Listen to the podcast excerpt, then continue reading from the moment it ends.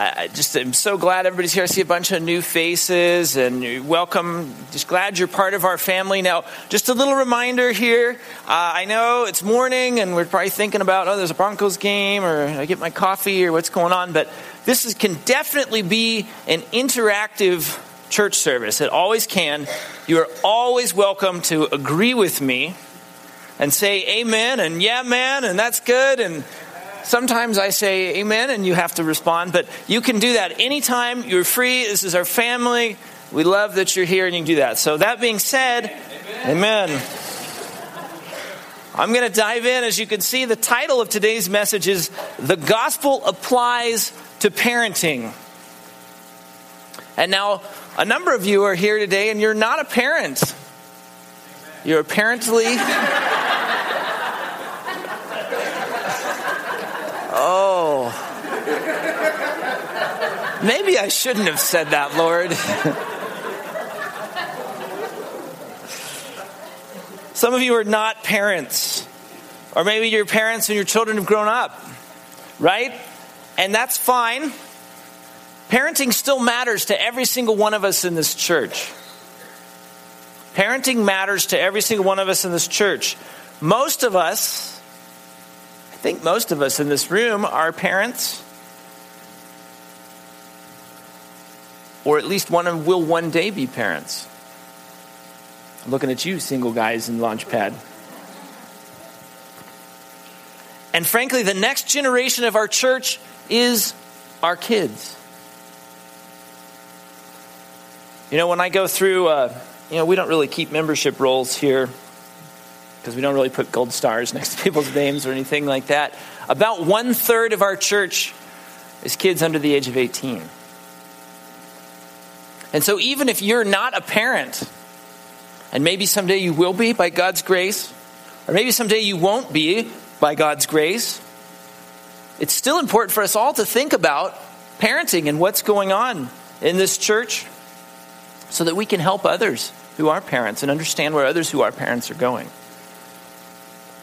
Now, I also want to start today sharing a little bit about why I am not qualified to teach about parenting. And I'm going to give you my reasons for why I'm not qualified for parenting. Here's the first one. Oh wait, no, that's not it. That's I'll get back to that. Here's my first reason. This is my oldest son, Reeve. He's 12. This is his him on his first day a couple weeks ago, starting seventh grade. Amen? Reeve, obviously, we love all of our kids. Reeve is uh, a master at memorization and organization. And he has a real skill of, of putting things together and remembering things, and he, eh, not quite in the walking encyclopedia way, but in a real thoughtful way. And we really appreciate Reeve. Second son is here. This is Josiah.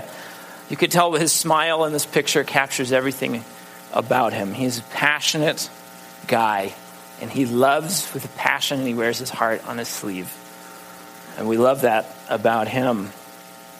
And there's our eldest daughter, Scarlett, here. Scarlett has the biggest heart. And she cares for her brothers, she cares for her sister, she cares for her family and her friends. She is a sweet child and she cares about Jesus too. And here's Max, he's six. Max is our artist and our thinker. And he does everything very deliberately. And so you look at these stickers on his face and it says awesome upside down on his nose. I can guarantee you he did that on purpose. So there's nothing he does that's not on purpose and well thought out. And then here's our Kellen. He's four. The picture says is like I captured this picture because he's quietly reading a book. He's our comedian, and he's usually laughing and making noise. And this this was a rare moment, but he also loves very deeply. And we got our baby, our baby Evie. We don't actually take her places in the cooler. but she's sweet. She's just seven months old and um, lots of smiles and lots of love. And and so I say I'm not qualified And I'm not an expert on parenting. I didn't, I didn't set out for this, I didn't set a goal of having these six children. I really, most days, I think Christine and I look at each other and go, What are we doing? we haven't finished this game. We haven't, we haven't run the race. We're running it. And so we're not experts on this. And so I'm not speaking this morning from a place of expertise. I just wanted to kind of get that out of the way. And then we saw that slide there, and Brad talked about it a little while ago about the conference that we have coming up in two weeks. And of course, anybody is welcome to that, even if you don't have children or don't yet have children. You are welcome to come to that. It's free, it's going to be right here. Those guys, Steve and Kathleen, they are experts. And they really do have something to share from the Holy Spirit for all of us on parenting. So if you can, please make plans to be with us on that. And so today I thought what I would do is just share a couple of my thoughts on parenting. And I think these couple of thoughts really would apply to all of us, wherever we're at in life. And we'll do it just kind of in that context of parenting. So here's my first thought is that the goal of parenting is to worship Jesus. Biblically speaking, of course, I mean, the world says, oh, you know, parenting, we got to keep them safe and healthy and get them to adulthood. Yeah, that's fine. But when the Bible, when we look at the Bible, it tells us that the goal of parenting is to worship Jesus. And so I think in all things we have to ask the question who am I seeking to please? Who am I seeking to please? And I think we can just very easily say, oh, yeah, I'm, I'm, I'm seeking to please God, right? God, oh, yeah, I'm God, I'm going to please God, that's what I do. But is that really true? Let's think about our parenting, those of you who are parents. Who are you trying to please? And I came up with some options of these times in my life where I've tried to please these people. Am I trying to please my spouse? Am I parenting in such a way to please my spouse? How about my friends? I want to look good for my friends. What about my parents? They have definite, distinct views on parenting, don't they? Am I trying to please them? What about my kids? A lot of times we parent for the sake of our kids, and what do they want? And let me try to please them. About my coworkers. What about my neighbors? I want to make sure I look good for the neighbors. What about my pastors? I want to make sure Greg and Brad don't look at us and say, What's up with that family? we don't do that, by the way. About my extended family about my club, whatever your club is, whatever your circle is, we can all walk in this world where we go, I am trying to please these people, whether we set out and intend to do that or not. And you know what? Look at this list. These are all good people. And they all probably want good things from us. And so, pleasing them in some way, we're, we're doing good things to please good people. And so I can think when I'm doing this and I'm pleasing these people and doing this thing, I think I'm on the right track because I'm doing good things to please good people. But we got to ask this question. We talked about this last week.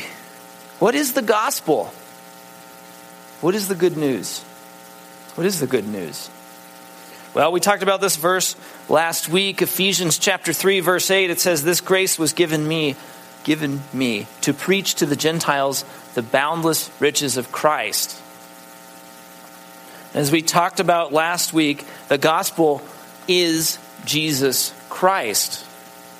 The good news is the person of Jesus Christ, and in him are the boundless riches that we are going after.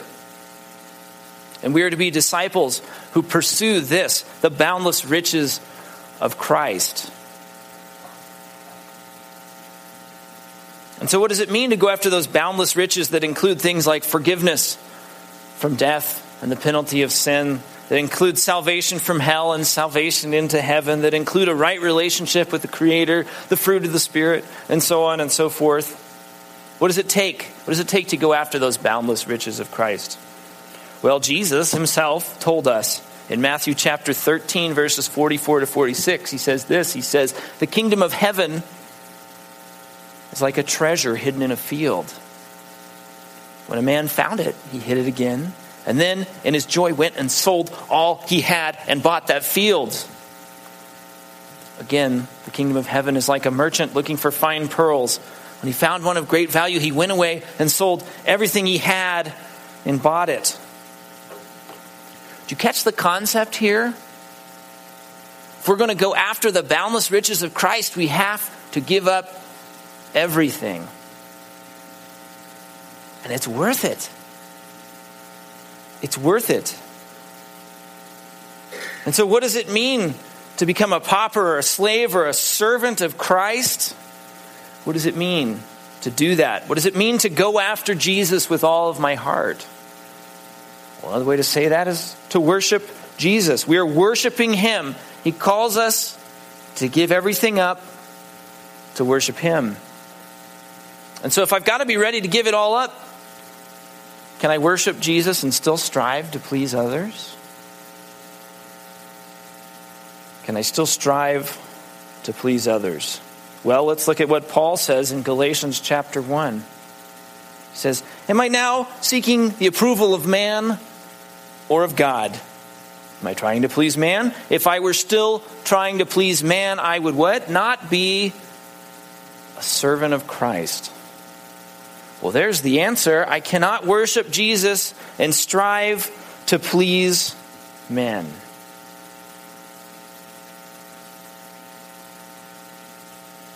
So my goal should be to please God alone. Now he goes on in Galatians chapter 3, verses 2 to 3, he says, Did you receive the Spirit by works of the law or by hearing with faith? Having begun by the Spirit, are you now being perfected by the flesh? Well, what does he mean here? Well, a lot of us, we understand this concept of, oh, I'm all I have to do is receive the gospel and I'm saved and I'm right before God and I get to go to heaven. But then we start to fall back into the old pattern, which is a pattern of what we call works righteousness, of doing good things to please good people. And that's what Paul is saying. Having begun by the Spirit, having begun by believing, are you now being perfected? Are you now living your life out trying to do good works to please good people? And so, my goal in pleasing God, if I'm striving, worshiping Jesus, and I should please God alone, I'm not doing it out of self promotion. I'm not doing it out of fear. I'm not doing it because I'm trying to get my relationship with God right. I'm doing it because I love Him and out of worship. So, when it comes to parenting our kids, our goal must be to please God by making worship of Jesus the core of our parenting. You guys know I love this verse. I have it written on a little rock that's sitting on my desk. I've had it since I was about six years old. 1 Corinthians 10.1 Whether you eat or drink or whatever you do, do it all for the glory of God. Parenting included in all? It is. Parenting is included in all. And so we are not trying to please good people by doing good things. We are aiming to please God out of love for Him. Now, some of you might say, now, hold on, hold on, time out, time out.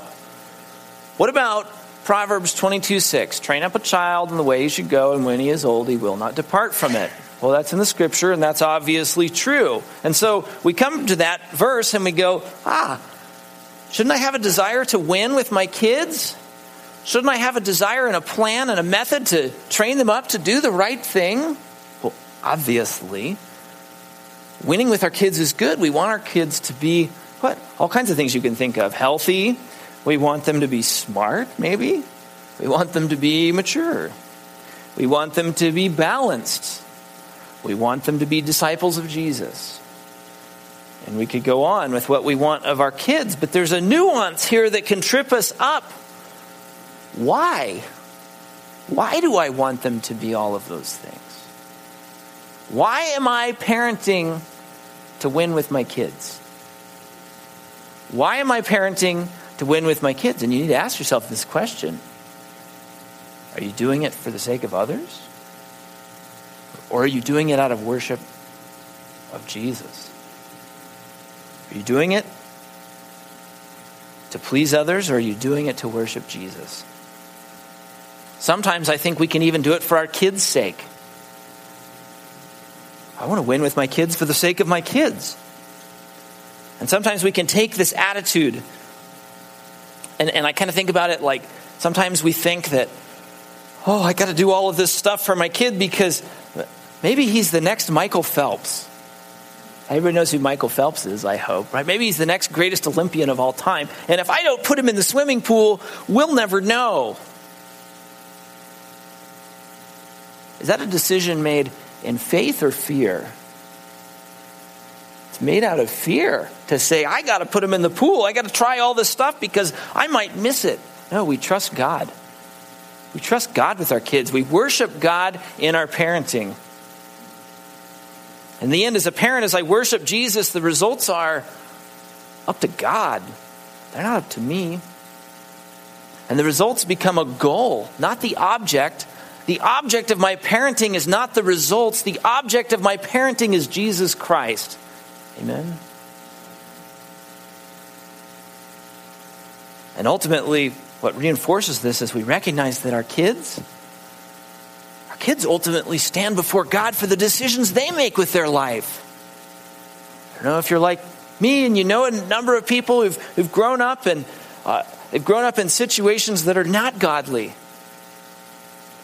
to not have the influence of Christ, and yet they've come to adulthood and they've made the decision to follow Jesus and worship Him and be saved. And you probably are also like me, and you know other people who have been raised in a godly home and, and given all of the spiritual opportunities and all the information, and yet as adults they turn the other way. So as a parent, we can we can strive for it and, and have a goal of these things, but the object of our parenting needs to be worship of Jesus Christ. So my second thought that stems from that is I believe parents should connect their physical family to a spiritual family. And you've heard me talk about this a lot. I ring this bell a lot because I think it's so important because I've seen it be important in my own life. And so I'm going to ask us a series of questions here. I'll put them on the screen. Here's the first question Does God desire that we be united with other believers on the journey? We probably would intuitively say, yeah, but many of us go, mm, Really? I don't know. Here's a couple verses to think about Psalm 133 1. How good and pleasant it is when God's people live together in unity. Well, we can't live together in unity unless we're together. So there's a call there. Go to Hebrews 10 24 to 25. Let us consider how we may spur one another on toward love and good deeds, not giving up meeting together as some are in the habit of doing, but encouraging one another, and all the more as you see the day approaching. I love this, right? He doesn't say, keep meeting together. He says, don't give up meeting together. Because our tendency as people is to start something and then fall off. It takes work, doesn't it? And so I think we can answer this question Does God desire that we be united with other believers on the journey? From these two verses alone, not to mention all the other ones, Yes, God does desire that we be united with other believers on this journey. So now let's talk about our enemies. First one is the devil. Does the devil want us to be united as believers? No. We know this verse in John 10 the thief comes only to steal and kill and destroy. The thief it's talking about is our enemy. And Satan wants us to be disunited. I think sometimes we get in this mindset where we go, oh, Satan, his goal is basically just to, he, he wants to ruin my life. And the way that's going to show up is I'm going to just have a, a life that turns into a total disaster. That's the only way Satan's going to get what he wants. But sometimes I think the simplest thing Satan has to do is disunite us. And he's gotten his own little victory. So we got to be on the, the lookout for this. So, does the devil want us to be united? No, of course not. He wants us to be disunited. Now, what about the world? Our second enemy, the world. Does the world encourage united families? I don't think so. I think as I look around and I think about when I was a kid and the number of opportunities there were for activities, there was a lot and now I have kids. and it's like there's an exponential number more activities available for our kids. And the goal seems to be take your kids and separate them from your family. And the, the world seems to want us running around doing this and that and the other thing and this whole sort of plethora of activities. It doesn't say, yes, stay together, be united, be committed, be together. It encourages individualism. And so, no, the world wants to divide families. Now, what about our flesh? Does our flesh point us towards fellowship with other believers? No, it doesn't. Example that comes to mind is something I, I did this week. A number of you know I, uh, I, I, did a half marathon recently, and I, I decided that, you know what, I got all this training, ran a couple hundred miles get ready for this. Why don't I do another one while I'm all sort of trained out? So I'm running another one next week, and so I'm continuing to run and train. And so Thursday comes along, and I was going to take a little run, and my wife says, Hey, why don't you put the baby in the jog stroller and go push the jog stroller on your run? And I thought, that sounds like a fun time to bond with the little seven month old or something. See, running is a very, those of you who run, I know some of you are here run. And some of you think of pain and suffering. And I mentioned running. Running is a very individual sport. And you go out and you run however many miles, one or 10 or 100, whatever you run, it's very individual. And you're very much within yourself. It's kind of like life. All of us are individuals, in some sense, and we're running. Tell you what, I was pushing that baby, and I, I made it less than a mile, and I was like, why am I doing this? I can't move both my arms. Strollers going all over. There's cars and traffic. I'm stressing out. It's like, can I turn around and go home? I'm used to running many miles, and I hadn't even made it a mile. And that's what it can be like when it comes to family. We add this family, we add a spouse, we add children, and we go, oh, this is not as easy as it was when it was just me.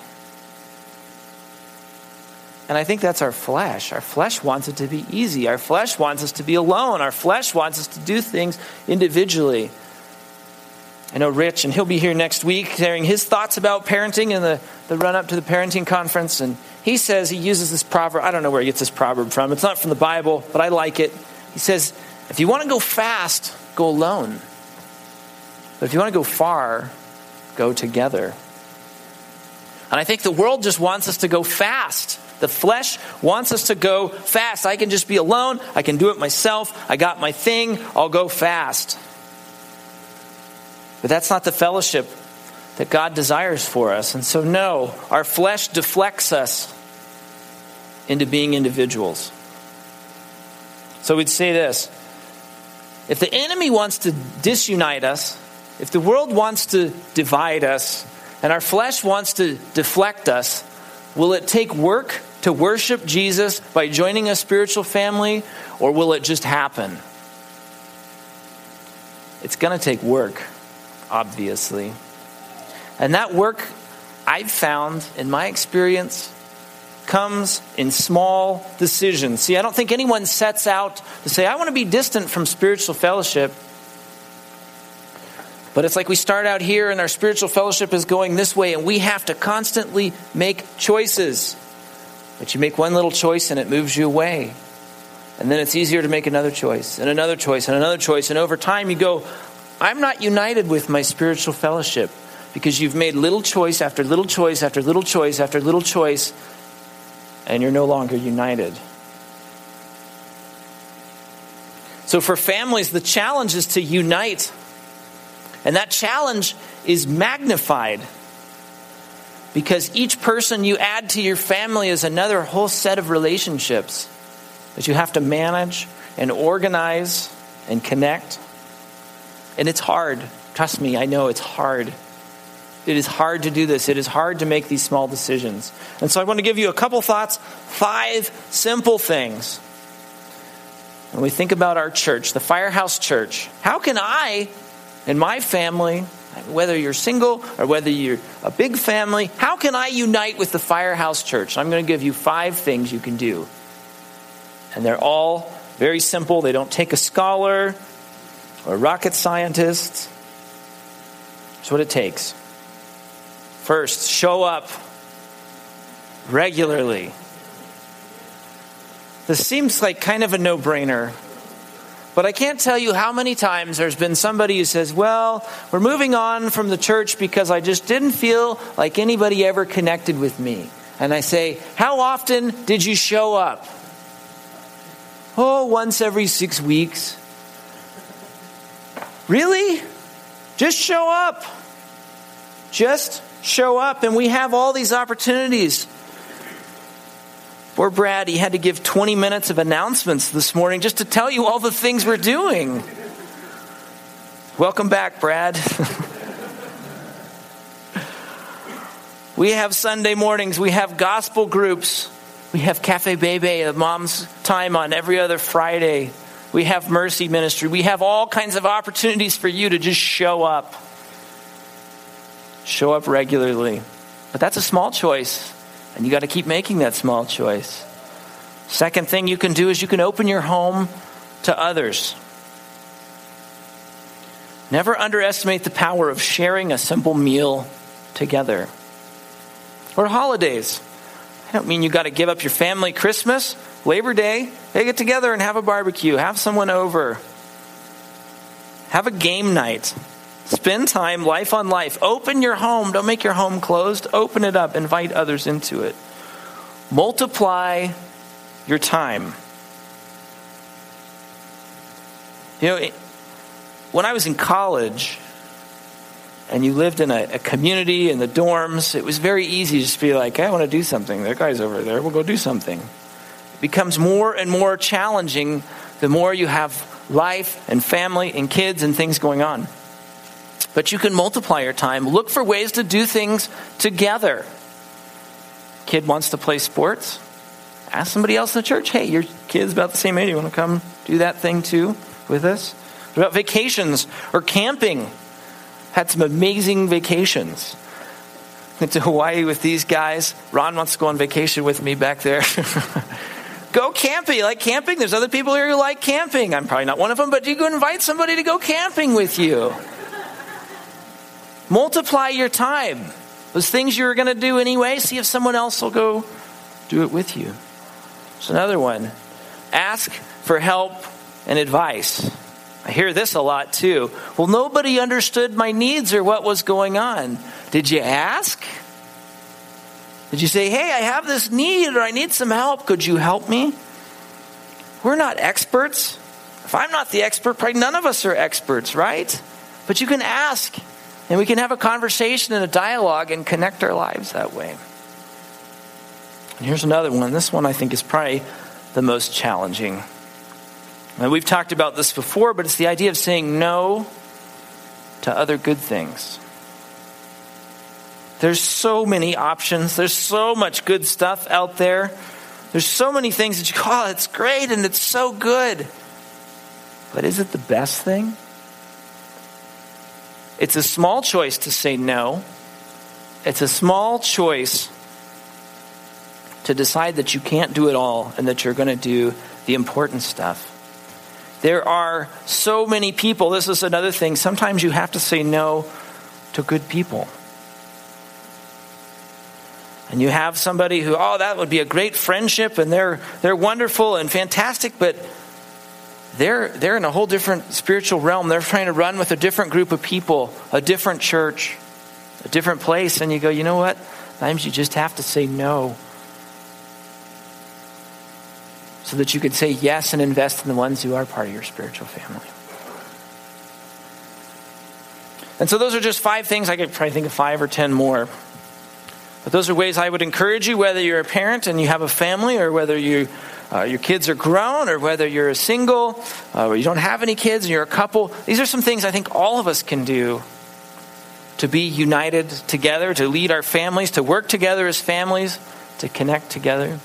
So, again, like I said, I'm no expert on parenting. These are just a couple of my thoughts I wanted to share this morning. And again, Rich will be here next week um, to share his thoughts and and what he's going on, and then that'll lead up into that parenting conference. If you have any questions about the conference, I'd love to chat with you about it. I'm really looking forward to having those guys here. I'll go ahead and pray and close our time this morning.